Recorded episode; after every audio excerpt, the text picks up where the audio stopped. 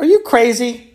Are you cra- are you crazy? It's a great great phrase to use as a response to any kind of conversation that you want to get out of. You know, they just you know um, you know here are our specials today at the restaurant. Then when they're done listing them, you go, "Are you crazy?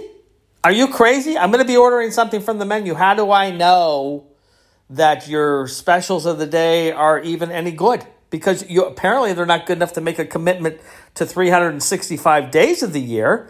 There may be once a year, but I don't want to eat something that you're that you're trying out once a year. Are you crazy? It works for everything. You know, when you're at the uh, at the doctor's office and the, have you been exercising? Are you crazy? Exer- why would I exercise? If I was exercising, why would I be in the doctor's office? Are you crazy?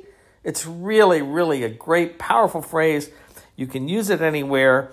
Use it at family gatherings. Are you crazy?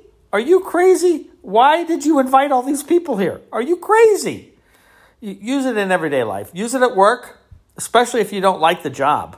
You know, it'll get you out of there faster. Use it in a job interview when you know you don't want the job. You know, where do you see yourself in five years? Are you crazy? Are you crazy? Where do I see myself in five years? Where do you see yourself in five years?